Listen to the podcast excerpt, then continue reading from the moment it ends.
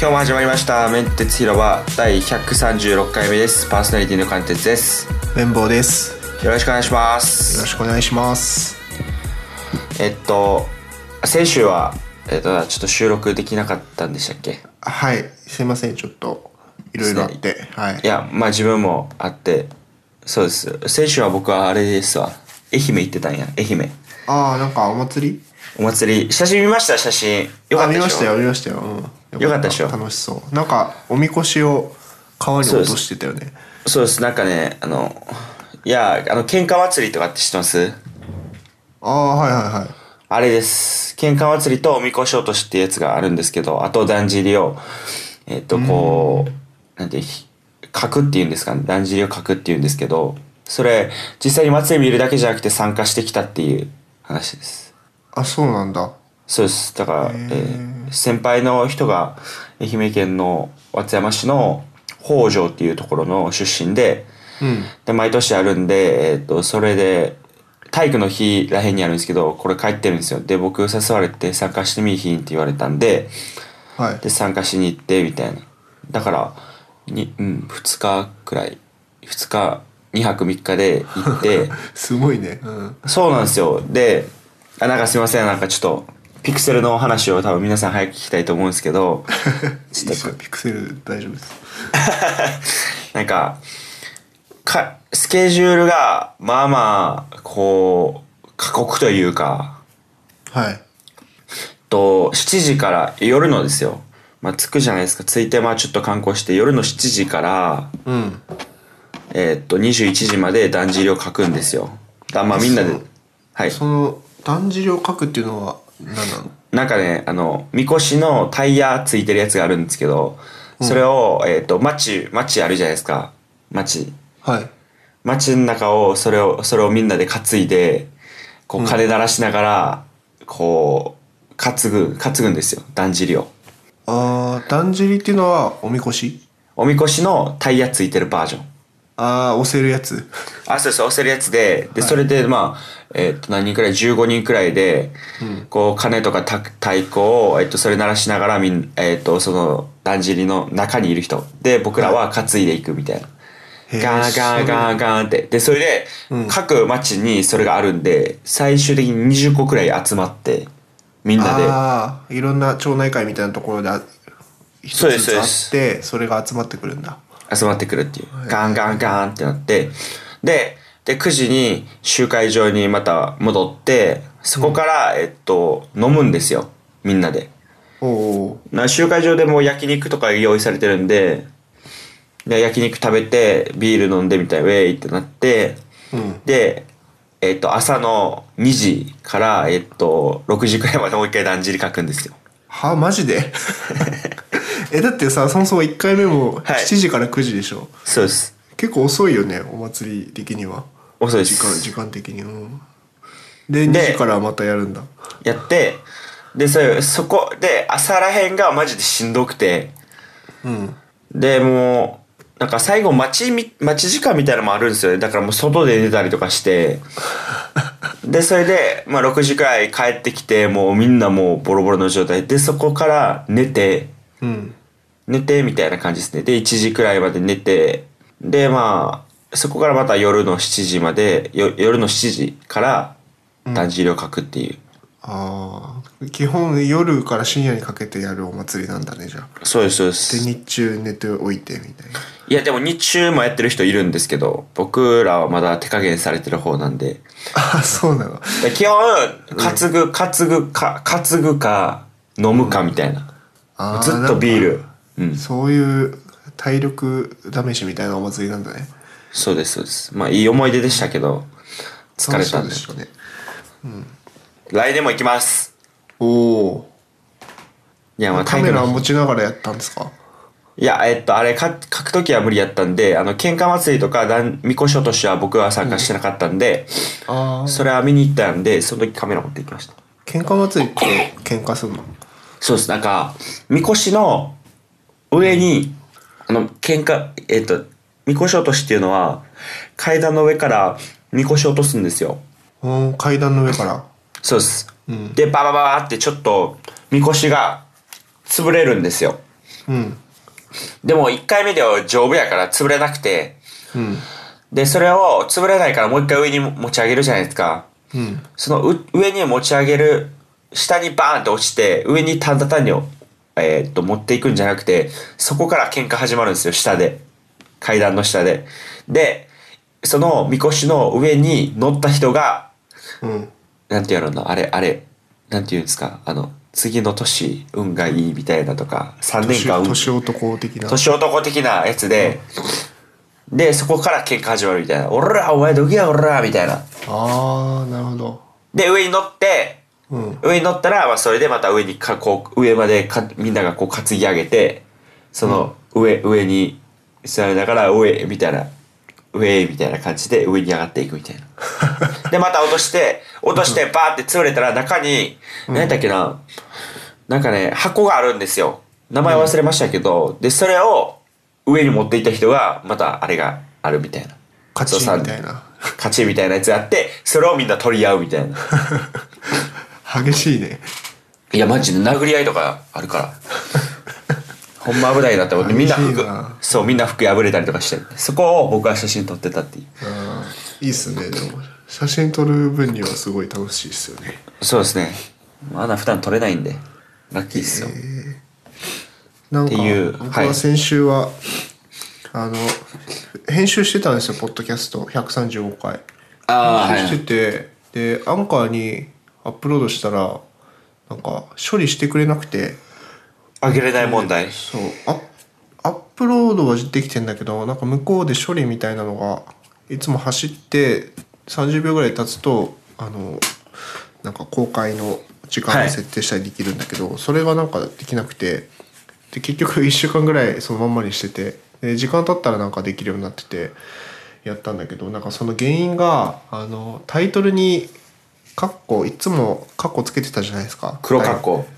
第100回とかのあの黒格好そうそうそう、はいそれをつけてるとなんか処理してくれなくなってて急にっすね前はできてたんだけどそうそう急に急にバリデーションかけられてますね、うん意味わからん変なのつけんなっていうことですよね多分まあどうしようまあそれが分かったんで今度から大丈夫だと思うんですけどあとあれですよねはい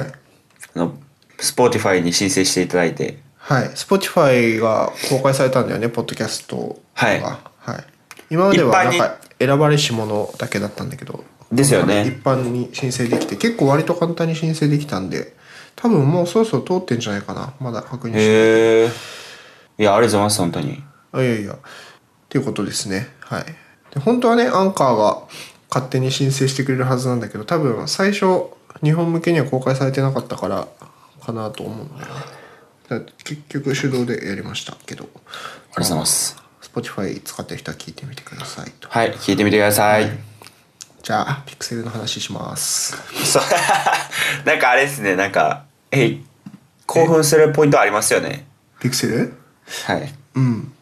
いやピクセルそもそも日本に来たこと自体がやばいですよねああそれがまず一番あのそう北か友さんが出ていただいた回そうやも言ってましたけどピクセル2が本当は欲しかったんだけどノート8にしたとかそういう話ありましたけど確かにそうピクセル12がね日本に来なかったんですよ今までうんうんで Pixel2 なんかはあの DxO マークっていうデジカメの画質を評価する団体がもうスマホで1位みたいな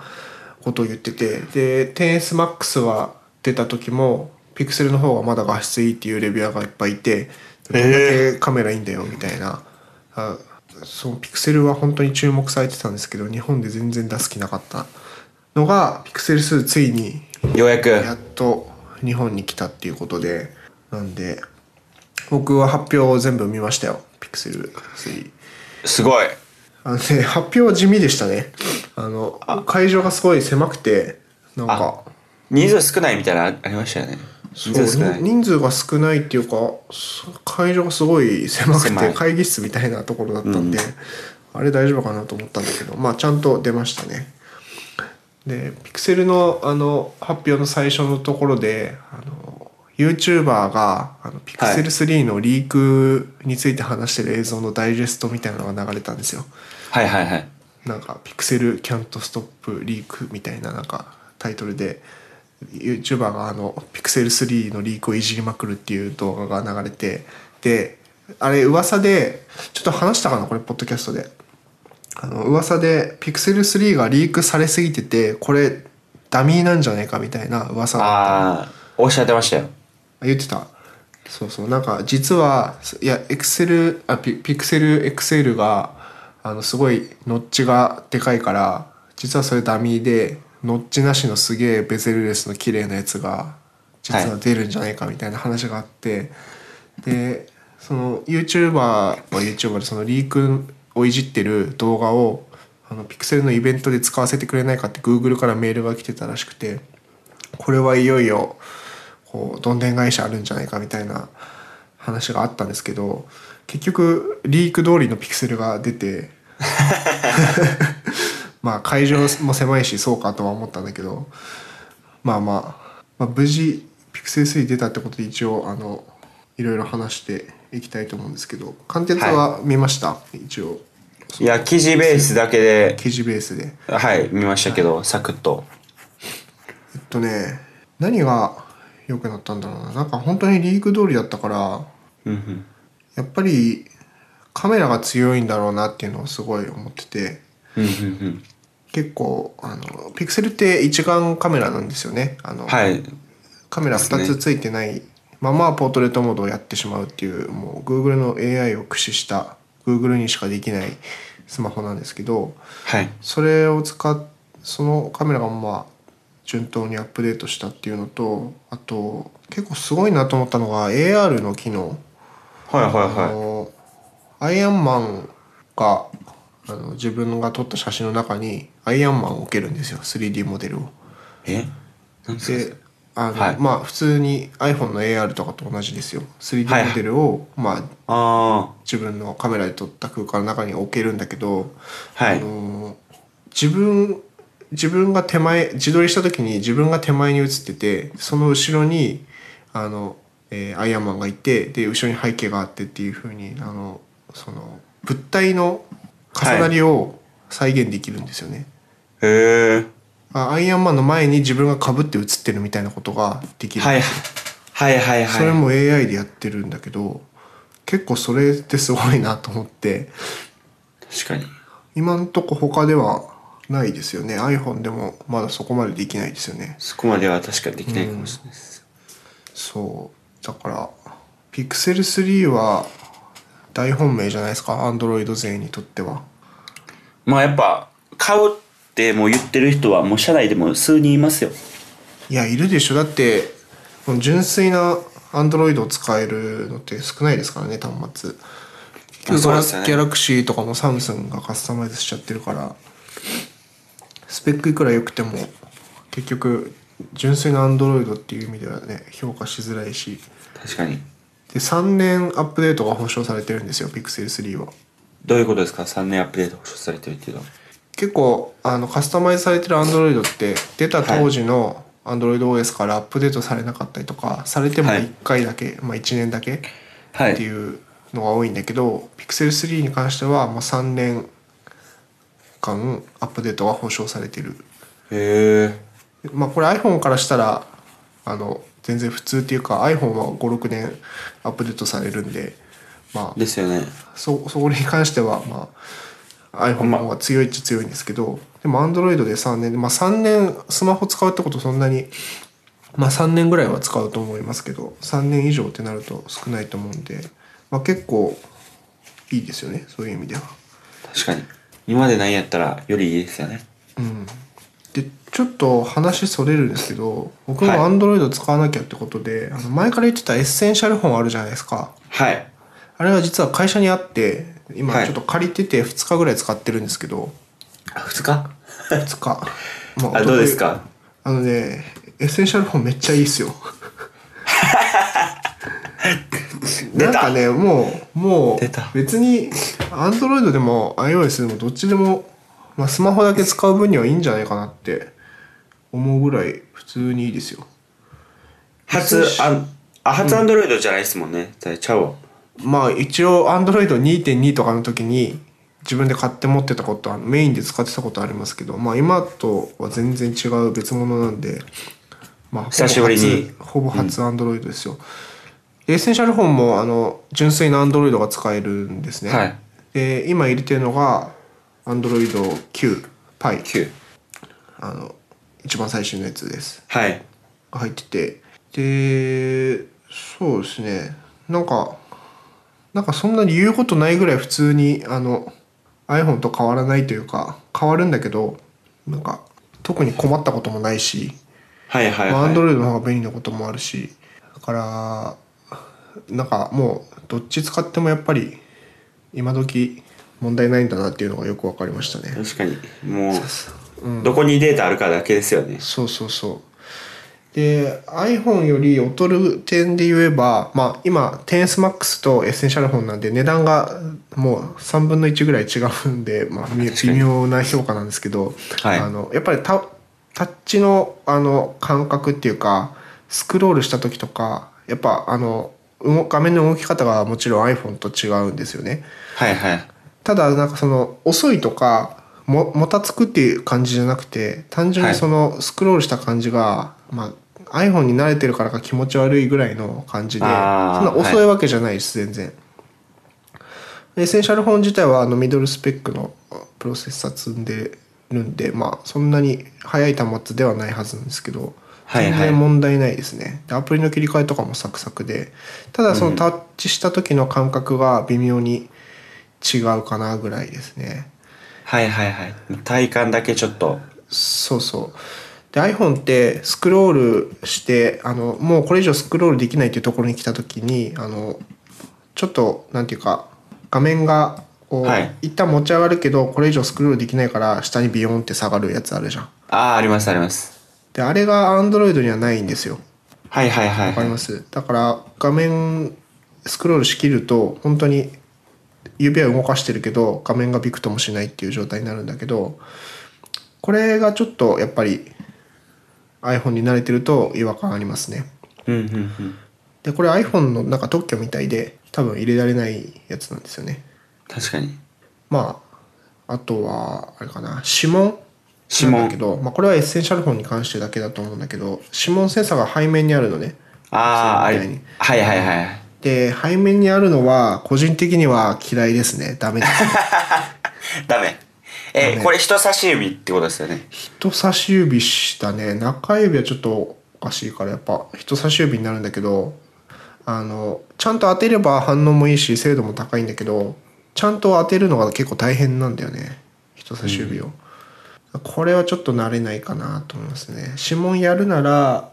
はい、横面の親指か、まあ、前面にあった方が僕はやっぱりいいかなと思いますねはいはいそうねあとなんだろうな。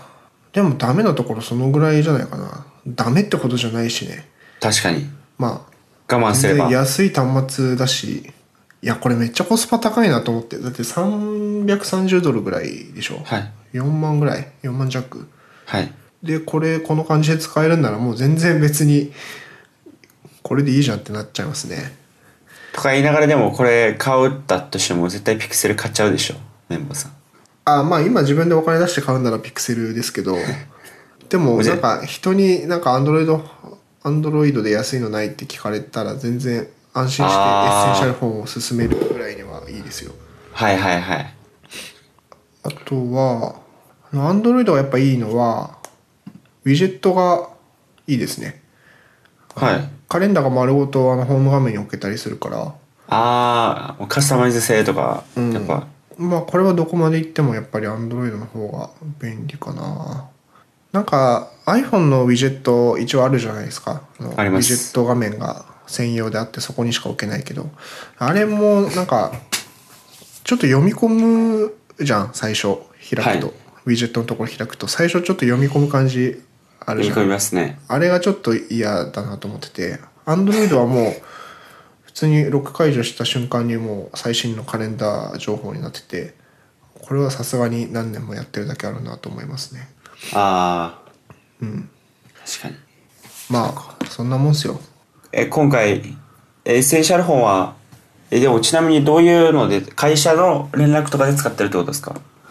いや、これはもう、会社で買ったやつが、ああの、多分、レビューかなんかしたんだと思うんだけどで普通に置いてあったやつでなんかみんな結構たまに Android のアプリ試したいとかで使ってるやつをまあ借りてるって感じうんそうで会社で支給されたって今話があったけど実は会社でスマホを別でまた支給されてましてええー、なんですかえっと、アコースセンスベーシックっていう多分知らないと思うんだけど、わからないです1万円ぐらいの市場価格のスマホでめっちゃ安どうですく安いんですけどあのどうねですかあの指紋も顔認証もついてないんですよはいはいパスコードだけはいはいはいだからアンロックがめっちゃめんどくさくてそこだけかな会社会社端末としてはそこだけが不便不便ででもあとは意外とね1万円の端末だけど全然快適に動くっちゃ動くんですよね、まあ連絡だけとかやったら全然不便に感じないと全然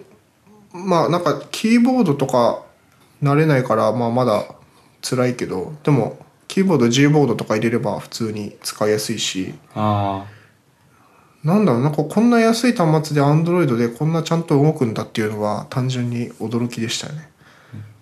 あ知らない間に進化してたってわけですねそうそういや Android みんな使った方がいいですよ 本当に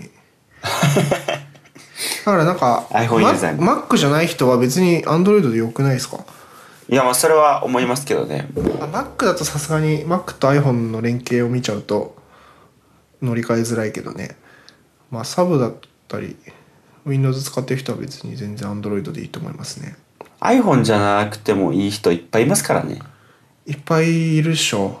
いますいうます、ん、いや普通にこれなんか親とかにこれでいいんじゃないって言える感じがするけどな Google フォトも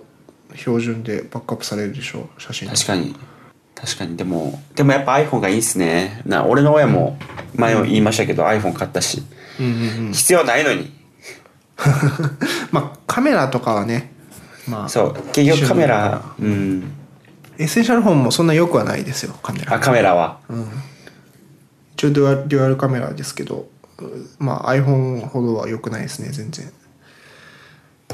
結局使うのカメラだからねあの女子とか親世代とかも親そ世うで代すとかもまあ写真デジカメ買ったようなもんですからね確スかにマホははいであれですよあのアプローチ頼みましたわまだ来てないですけどね本当ですか10月1日に頼みました一応あの LINEPay のあれに合わせてああ いつ来るのえっと10月末って書いてたんでああでも待つじゃんあれ10月末あと2週3週間くらい23あ週で間も思ったよりですねナイキモデル買いましたわおおいいですねゆりちゃあんのねうちの奥さんがアプローチ買うかもしれないです、ついにあついになんか欲しくなったみたいで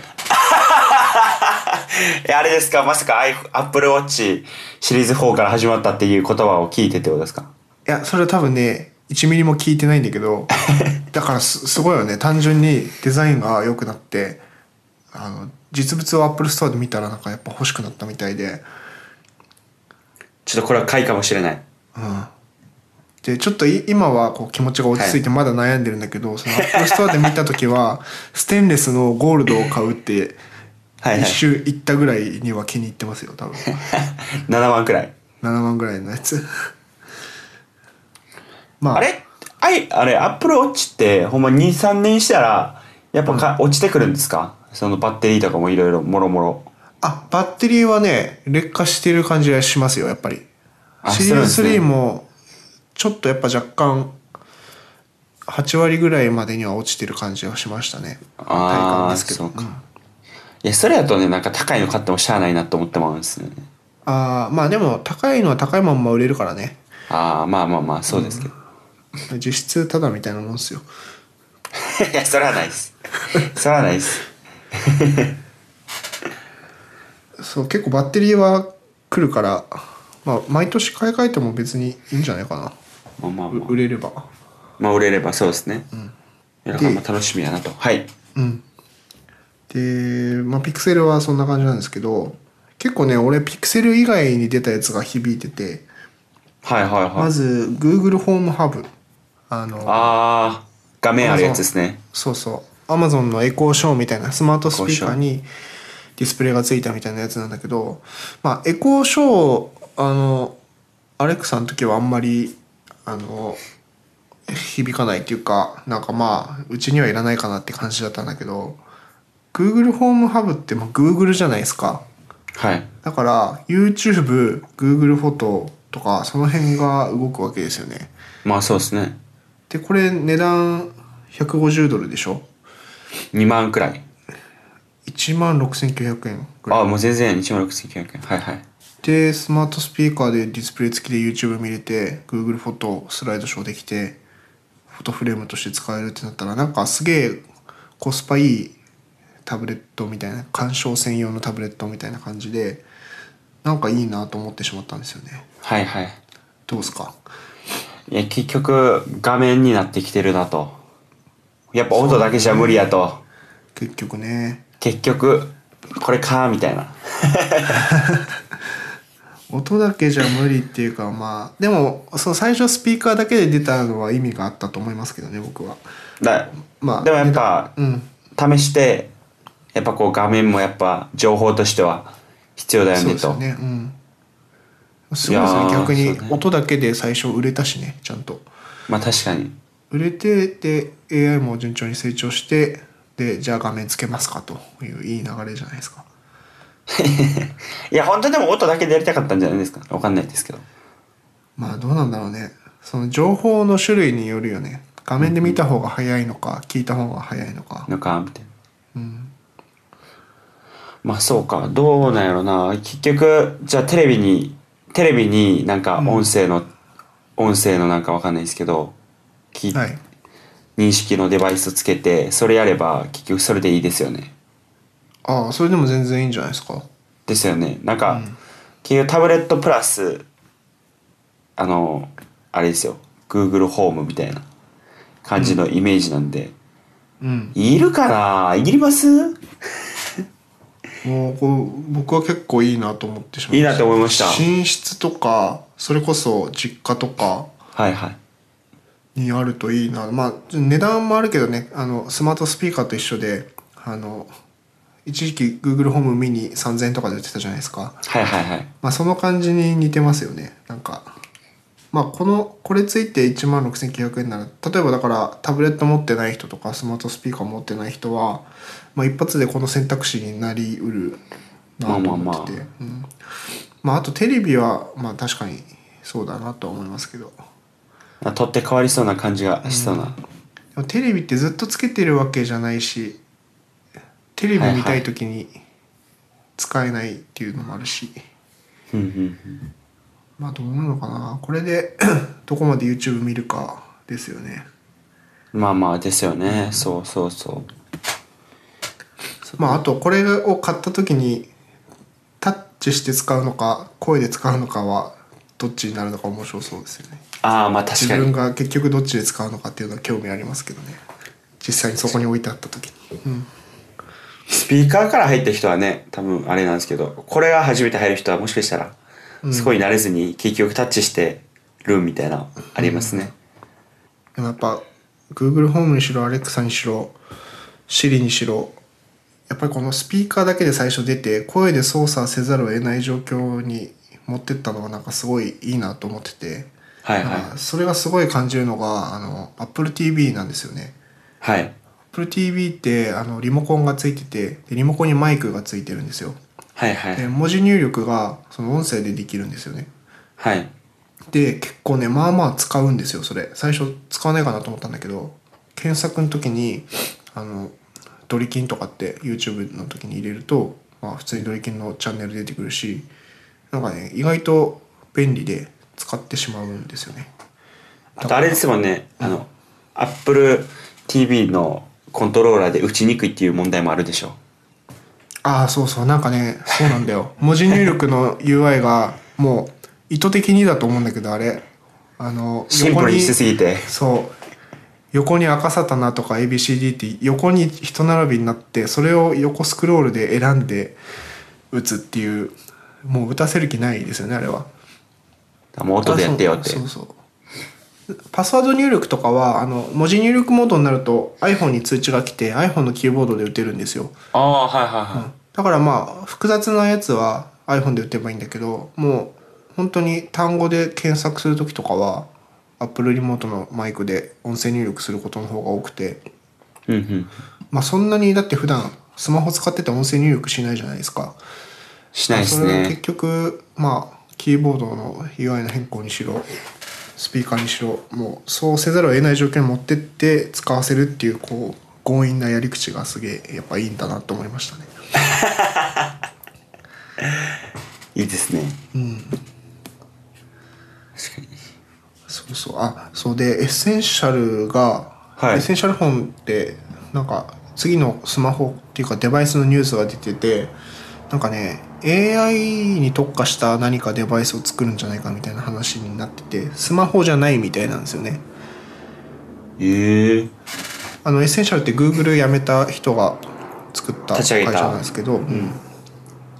でなんかどんなデバイスになるのかなと思思ってたんですけどなんかあの映画の「ハーみたいな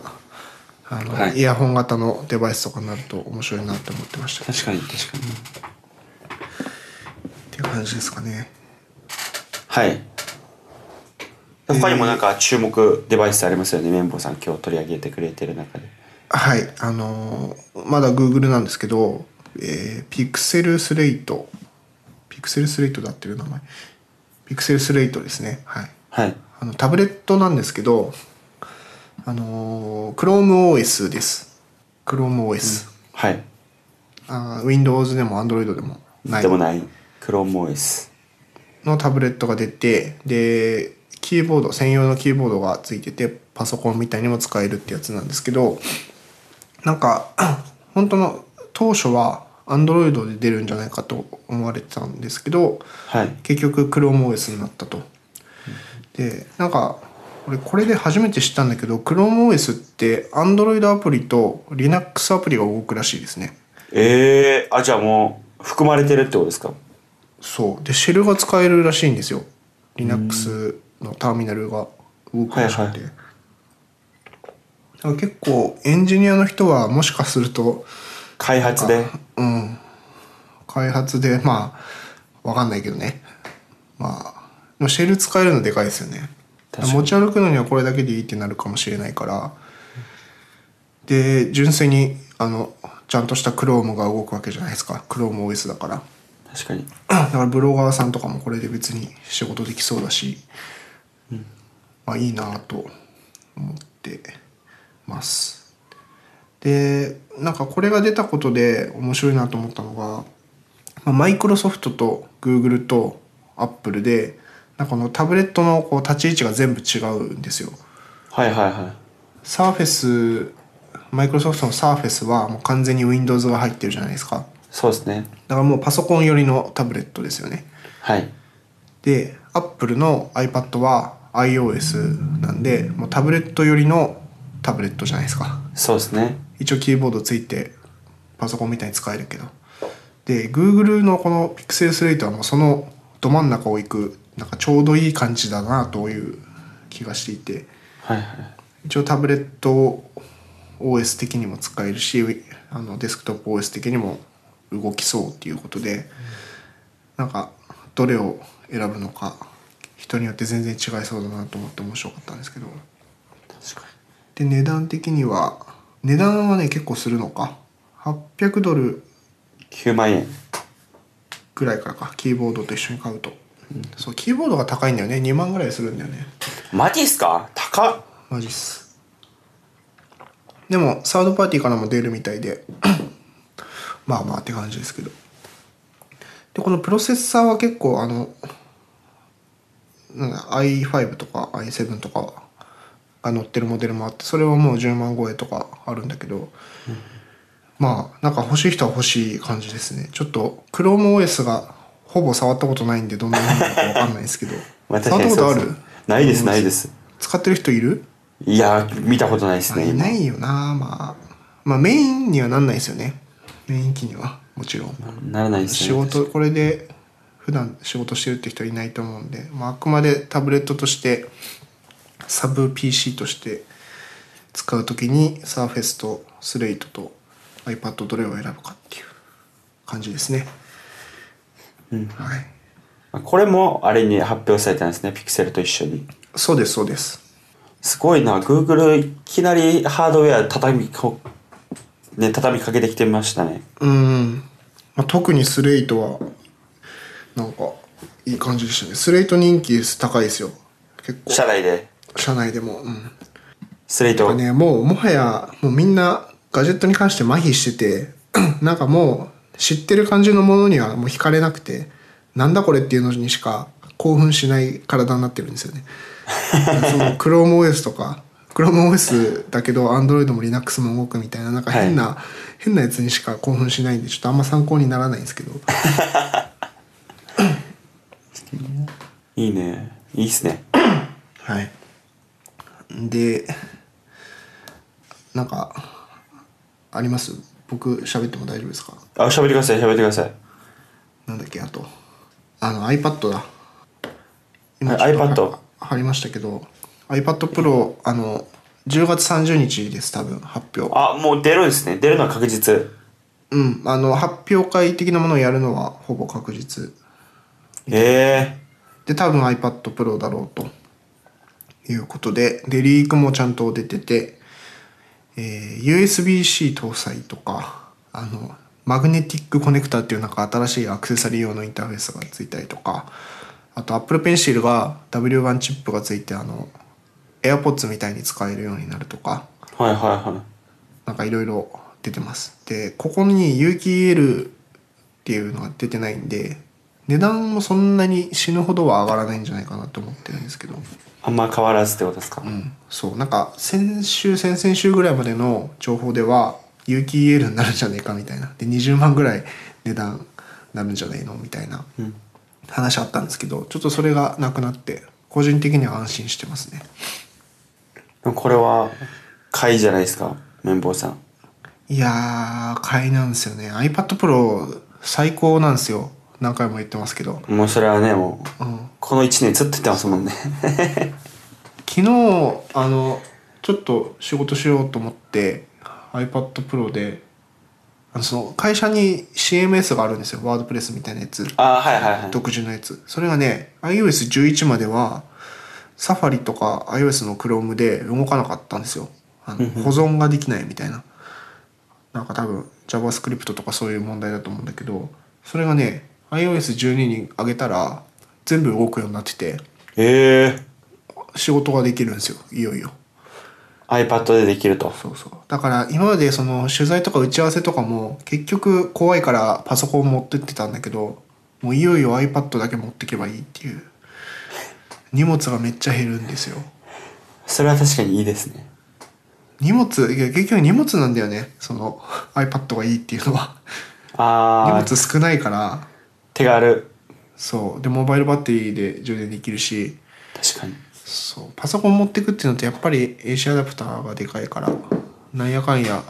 いっす1.5ねキロとかにはなっちゃうでしょ。確かになりますなります。 iPad はなんか 800g 弱ぐらいですから全然違いますよえ、これは出るんや。出ますね買わないの買わないの って。いや買わないですよ。いやー、iPad Pro はいらんな。いや、やっぱパソコンでしかできないんですもん、作業。そうだよね仕事。メモとかもね、書かんからな。そう。あれなんですけどね。ほまあ、もら、もらえたら欲しいなっていうレベルですよね。まあまあまあ iOS12 にはあげましたあげました、あげました。どうですかえ早くななりましたよね明らかに早く早ないったうん明らかに早早くくなったって思ってなったうんあの iPad が特にすごくてあのはい4本指で横にスワイプするとアプリがタスクが切り替えられるんですけどそれが異常に早くなりましたねあほんまですかうんもうもうすげえ早いっすなんかどっかに動画上がってると思うんで見てほしいんですけどすごい早いんでまああとあの写真アプリでなんかロー現像ができるらしくてちょっとはいまはだ試してないんですけど、実はもういよいよパソコンそんなにいらない人はいらないなって思ってます、うん確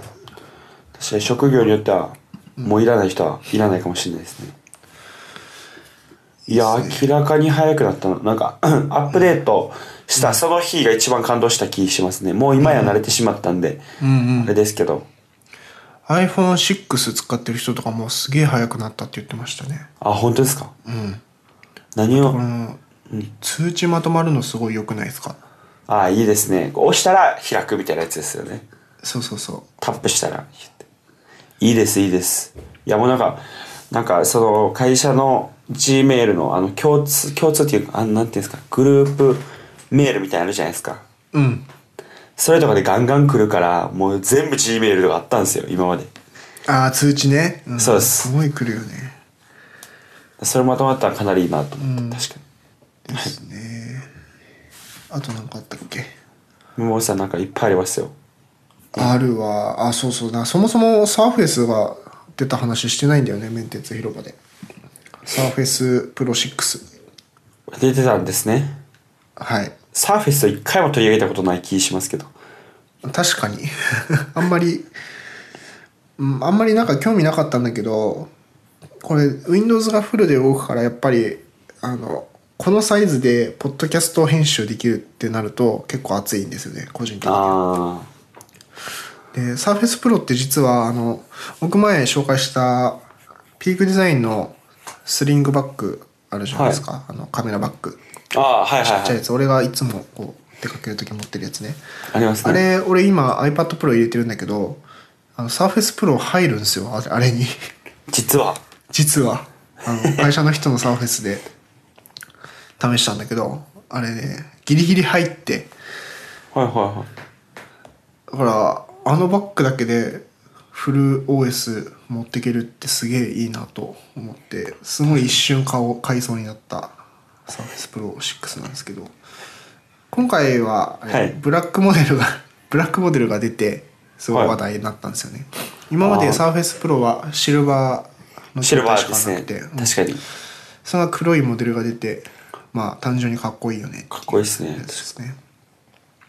あとサーフェスラップトップ2も出ましたこれなんか最初教育向けに出てたラップトップなんですけどまあ普通にまあ普通のスペックで出て黒モデルが出てで11万からなんでまあなんかいいパソコンって感じですよねえだからえあれと MacBook Air とかと同じ立ち位置なんですか同じうん多分うんあと出たのが Surface Studio 2あのでっかい画面の iMac みたいなやつですね iMac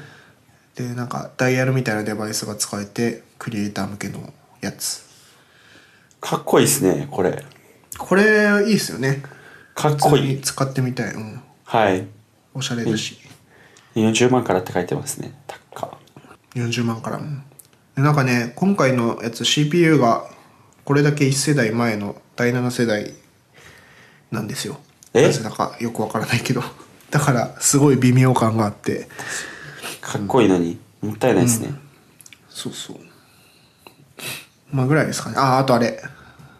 えっと、サーフェス、サーフェスヘッドフォンっていうヘッドホンが出ました。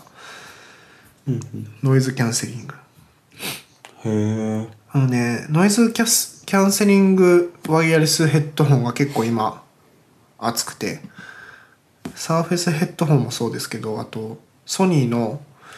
えっと、型番忘れたけど、ソニーのノイキャンヘッドホンのあ第ります3世代が出て、それあ結構もう4万円台なんですけど、すごいノイズキャンセリングが多分一番ソニーが今一番良くてそれがすごい話題になってますねで BOSE 新型出さないのかっていうのもあるしあと、結構各社からノイズキャンセリング出てるんであのゼンハイザーとかねなんかちょっとそまとめて全部聞き比べしてみたいなっていう感じなんですけどまあ機会があったらやりますいやお願いしますもうノイズキャンセル貫徹はノイズキャンセリングはまだ体験したことない体験したことないですねなんかつけたことはありますけど買ったことはないですね、別にいらんかなと思ってるんでうんいりいるかいるかまあなんかイヤホンとかヘッドホンの遮音性がすごい高ければ そこまで必要じゃないけど、ね飛行機よく乗る人とか新幹線とかはやっぱり使うんじゃないですかね、ああそういうことですか、うん、出張する人に必要かななんかオフィスとかは結構そもそも静かだからそんなノイキャンかけるほどじゃないかなとは思いますけどまあ、それはありますね 確かにありがとうはいございますなんだあとその間ですうんレイザーレイザーですよこれ知らないんですけどこれこれ初めて見ましたあのレイザーってゲーミングゲーミングのメーカーなんですよ、はいはいマウスゲーミングマウスとかゲーミングキーボードとかあの七色に光る系のデバイスをずっと作ってた会社であのゲーミングデバイスって結構イルミネーションがすごくてあのなんか全部に LED がついてて緑とか赤とかに光るんですよねでなんかゲームのこう進捗状況とかその今の状況に応じてイルミネーションが変わってなんかインジケーターの代わりになるみたいなデバイスが、まあ、ずっと昔からレーザーを作っててで最近パソコンも作ってるしでスマホが去年かなレーザーフォンっていうのが出てて、で結構ねレーザーフォンはあのドリキンさんも買って使ってたんだけどはいあのかなりモンスタースマホでもうスペックてんこ盛り系なんですよね特にバッテリーは 4000mAh であのまあモバイルバッテリーみたいな感じで実際レイザーフォンから他のデバイスに給電もできるらしいですええ それぐらいもうかなり持つんですねそうそうそうで今回出たのもうんとまあスナップドラゴン845っていう一番新しいやつででメモリ8ギガで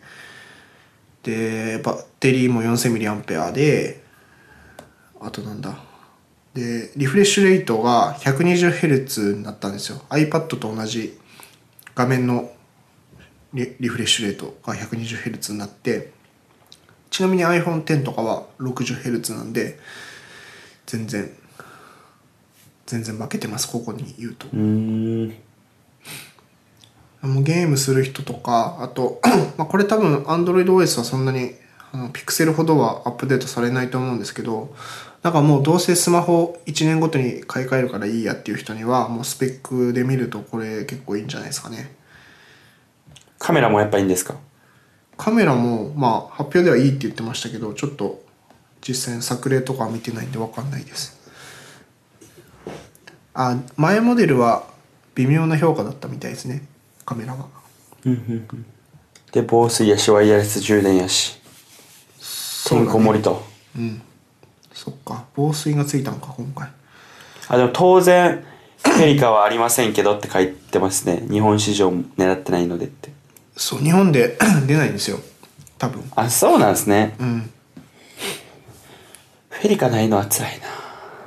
で今回あの背面にレイザーのロゴがあるんですけど、はいこれがあのそのキーボードとかマウスについてるクローマっていうそのイルミネーションの技術がついてて 光るらしいです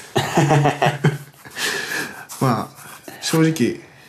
僕はこのロゴめっちゃダサいと思うんで すけど12秒間もうもうゲーミングっていうあれですよねブランドもうシンボルみたいなもんなんで、はいもうこれはもう割り切ってというか逆に逆にかっこいいみたいな感じですよこれは一周回ってではいまあそんな感じですかねでレイザーはこの黒に緑モデルがほぼ全てのモデルがこのこのデザインなんですけどはいあのレイザーブレードっていう15インチのラップトップが一緒に発表されてそれは白いモデルが出たんですよね初めてはいはいはもうマウスとかキーボードは前に白いの出てたんだけど今回ラップトップで白いのが出てそれはもうロゴもなんかシルバー色のシックな感じになっててそのホワイトモデルはすごいいいなと思いましたね多分会社で買うんで触ったらまた感想あレビューをぜひはいありがとうございますくらいですかね今日のそうね。なんかありますあと。 なんか話したいことな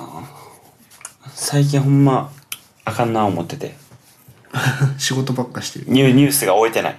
あニュース覚えてないニュースちょっと来週からちょっと挽回しますね俺もなんかガジェット以外のこと何が起こってるか全然分かってないんだよねいやほんま全くわからなくて前澤さん月行ったとか月行くとかそういうあそれくらいやったら それくらいやったらわかりますけどそうそうそうそうそうそう月月行くっていうナンパも流行ってるらしいですん月行くっていう何 そう月月一緒に行かへんっていうナンパが流行ってるらしいですあそうなの それめっちゃ面白いじゃん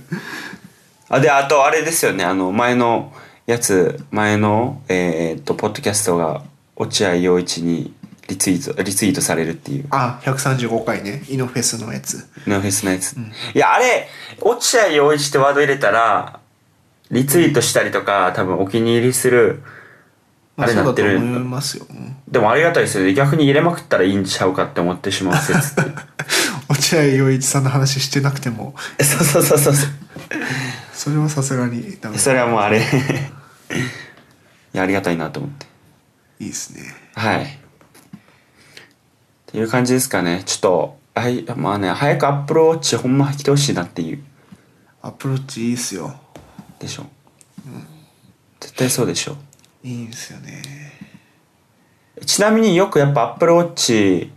が、えっと、アップルウォッチシリーズ4の何がいいのっていう今までのどう違うの説得してよって言われるんですよなんかねどこまで行ってもスマートウォッチって難しいよね伝えづらいですよね説得するやったらやっぱどれですか何何で説得要因できますまあなんなんだろうななんかやっぱ Siri がどのぐらい使えるかどうかなんじゃないですかねあだって他はもう本当に通知マシンだからあはいはい僕はよくその通知マシンとして使うのはもう RSS とかを全部スラックで購読しててでニュースが来るともうアプローチ上でほぼ読めてしまうんですよね。はいはいスラックでそう経由で、まあ読むっていうよりはタイトルを見てでほん、まあ、すごい量来るから本当にタイトルだけ見てでそれは今読むべきかどうかっていうのをもう左上で判断できるっていうのはでかいんじゃないですかね。ああメールにしろ何にしろどうでもいいのってあるじゃないですか通知ありますそれをスマホ出さずに確認できるっていうのはやっぱすごい使い始めるとすごいメリットですね確か今までだってポケットの中で震えても何何で震えてるのか分かんなかったじゃないですかにはいはいなんか LINE の吉野家のクーポンのやつなのか重要なメールなのか分かんないじゃないですか確かにそれが左上上げるだけで見れてなんならそこで全文読めたりとか既読にできたりとかできるのはすごいいいなと思いますねちょっとそれあだをからうん使わせてもらいますよ、はいあだから仕事で iPhone とか使ってるなら絶対便利だと思いますああはいはたい、はい、だもうしすごい大きな会社で自分の iPhone にメール設定しちゃダメとかなんかそういう人にとってはあんまりメリットないかもしれないもしかしたらそれ使えますわいやまあ基本的にでもまあ同じ会社の人とかに聞かれるんで、うんそれ言いますねもうだったらそうだね通やっぱ通知っすよねあと Siri あのいつも言ってるスマートフォームとか Siri で使いこなすとまあ便利っていうのとあと音楽とかかなシリーズ4になってねすごい天気を見るようになったんですよシリーズはいはいはいはいこの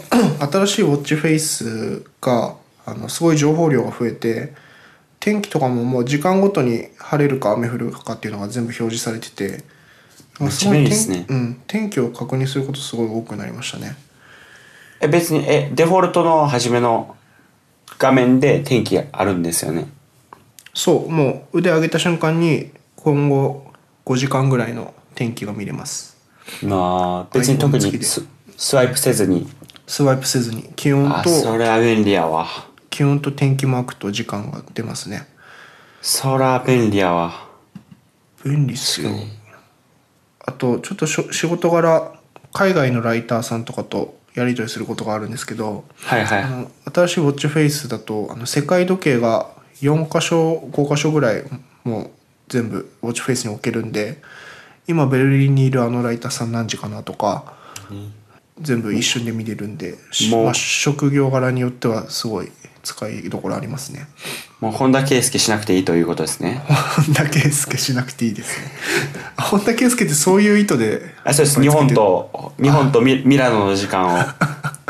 あ早くアプローチ買ってほしい ですね。はいこれはちょっとアホすぎると思う。 アプローチやったらね、もう、ね、1個で、ね、5カ国語、4から5カ国語くらい。まあね全部時計ウォッチフェイス全部時計にしたらと最大8個ですからね。 8個、8カ国の見れるんで、もう本田圭佑には、ちょっとアップルウォッチ一番買ってほしいなと。確かにな。まああと運動する人は当然アプローチいいですけどいいねです。走ったりするには。あれって、ちなみに質問なんですけど、はい Google でいうアップルウォッチみたいなのはないんでしたっけえっとまあアンウェア OS っていうスマートウォッチ用の OS はありますけどピクセルとしては出てないですねあー Google が作ってるやつとしてはいやそのなんかもう絶対ピクセル3にえっとあほんほんまはアップルは嫌でやけどまあそれ以上のもん、てか Google のやつがいいけど Google の純正のやつが、まあ、ようやく今回ピクセル3で出たじゃないですかはいはいはいででそれが出たからもうそっちに買い替えるっていう先輩がおってうんやけどその人もアップルウォッチも買ってしまってるんですよああだはからそれをなんかね結局そこがなくなっちゃうからどうなんやろなと思っていああなんかね Google の Android 系のスマートウォッチは今過渡期過渡期っていうか今多分買わない方がよくてはいはいウェア OS がなんか最近刷新されてなんかいろいろ良くなったんだけどなんかそれに対応したまともなスマートウォッチがほぼないんですよ。ああハードが追いついてないってことですかそうそうなんかっていうのもなんかクアルコムのスマートウォッチ向けのプロセッサーが今大体使われてるんだけどそれが2016年ぐらいからなんか新しくなってないみたいな話でだから多分そろそろ新しいプロセッサー出てまともなのが出てくるんじゃないかみたいな話があってなんか本当はそのピクセルのイベントでピクセルウォッチが出たらいいねって言われてたんだけどまだそれがないんで今はなんか無理して買わハーウずェイにとか LG とか出てますけど買わない方がいいんじゃないかなと思いますねちょっと伝えときますわはいまあまあまあそれも出たらまたすごいニュースになるやろな楽しみですね楽しみですねいやピクセルで出たらもうそれが一番いいですもんねそれは間違いないですもう逆にもうこのもう2つ iPhoneVS ってなりますよねなりますねちゃんとアプローチが出たらそうですよね他の他の買う理由がなくなるもんなまあ、まあまあサムスンぐらいじゃないですかあと全部サムスンで揃えたらそれなりに便利だと思いますけどあー確かにギアなんちゃらってギア3でしたっけうんうん確かにまああとまあ Mac 使ってるとやっぱ iPhone になっちゃうけどその辺ぐらいじゃないですかねあと iCloud ね iCloud iCloud これですよ iCloud が一番あれですよ iCloud とかあの Google、うん Google 何でしたっけあれ何だっけ Google ドライブドライブそうそうそうそう、もうそこそれですよねそのクラウドサービス何かによるっていうね結局エコシステムが全部揃ってるのは今アップルになっちゃってるんでそことどう戦うかですよね Google は。だスレイトがだんだん ChromeOS がちゃんとしたデスクトップ OS になってきたら面白いよね。クラウドとしては Google の方が多分強いから実ははいはいはいいやデータデータは怖いでほんままデータまあ まあね Google が怖いって話。あいや Google は怖いっていうかそのデータを置いたところに結局移すのめんどくさいからああそうそうそうそれいかに最初に取るかっていう話。最初に誰かってでもそれで言うと Google の方が取ってる気がするけどね。あ本当ですか、 iCloud、まあ iCloud、iCloud でも iCloud ちゃんとお金払って上のプランにして使ってる人どんぐらいいるんだろうね。ああそういうことかでもその人たちはもう絶対抜け出せないですよねまあ俺とかはもう抜け出せないですね。でしょまあまあまあっていう感じではい。 はい。綿棒さんありがとうございます今日もいっぱいニュースちょっと僕も頑張って追いつきますねまあはい。あれですねなんか貫徹はなんかあれですようん別にガジェットのニュースじゃなくて全然いいんでスあ確かに確かにスタートアップのビジネスとか、うんその話をやっていきますいやでも、この仕事頑張った回もあって一応10月から、あのチームのリーダーを任されてるんですよ今おおすごいじゃんそうです今ね頑張ってるんですよありがたい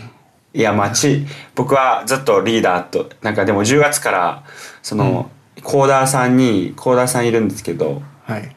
まあ基本デザイナーエンジニアコーダーで仕事するんですけど、うんうんうんコーダーさんから「いや明らかに10月から調子乗ってるよね」と言われ てもう完全にリーダーの良くないところは出てしまってるんでちょっともう控えめにしないとなと あー乗るからな調子 そうなんですよね俺はリーダーやって言いまくってるん でそれはダメでしょ そんな分かりやすい調子の乗り方ある逆にねいやいやまあまあもちろんもちろんやることはやるんで、はいはいですけどもまあ仕事頑張るのが一番ですよとりあえず頑張ってからちょっといろいろとね遊べるかなと思って、そうですっねあてりいう感じでじゃあ、えっと、今日も聞いていただきありがとうございましたがとうございますメテセラは毎週、毎週というか、まああの、最近は、えっと、週1で、えっと、月曜日配信しています。えー、ツイッターのアカウントありますんで、ぜひメンテセラバって調べて、えっと、フォローと拡散の方よろしくお願いします。iTunes で聞いている方は、えっと、星つけてレビュー書いていただけると嬉しいんで、そちらの方もよろしくお願いします。あと、たまにライブ配信をしているんで、YouTube、YouTube ライブ配信やってるんで、YouTube のアカウントのチャンネル登録もよろしくお願いします。じゃあ皆さん、はい、今日いっぱいガジェット出ましたけど、まあ、ぜひ自分に合うガジェットを手に取って買ってみてください。はいはい、では皆さん、さよならさよなら